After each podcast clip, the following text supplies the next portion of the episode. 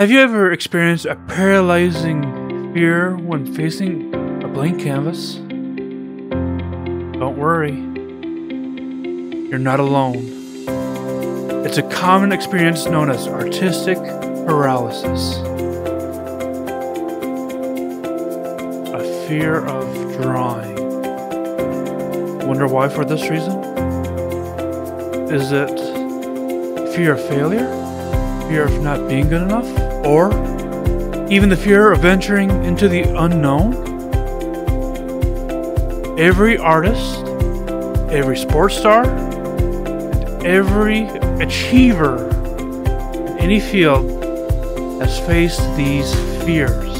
Those fears that holds you back are not roadblocks, but rather stepping stones on your artistic journey.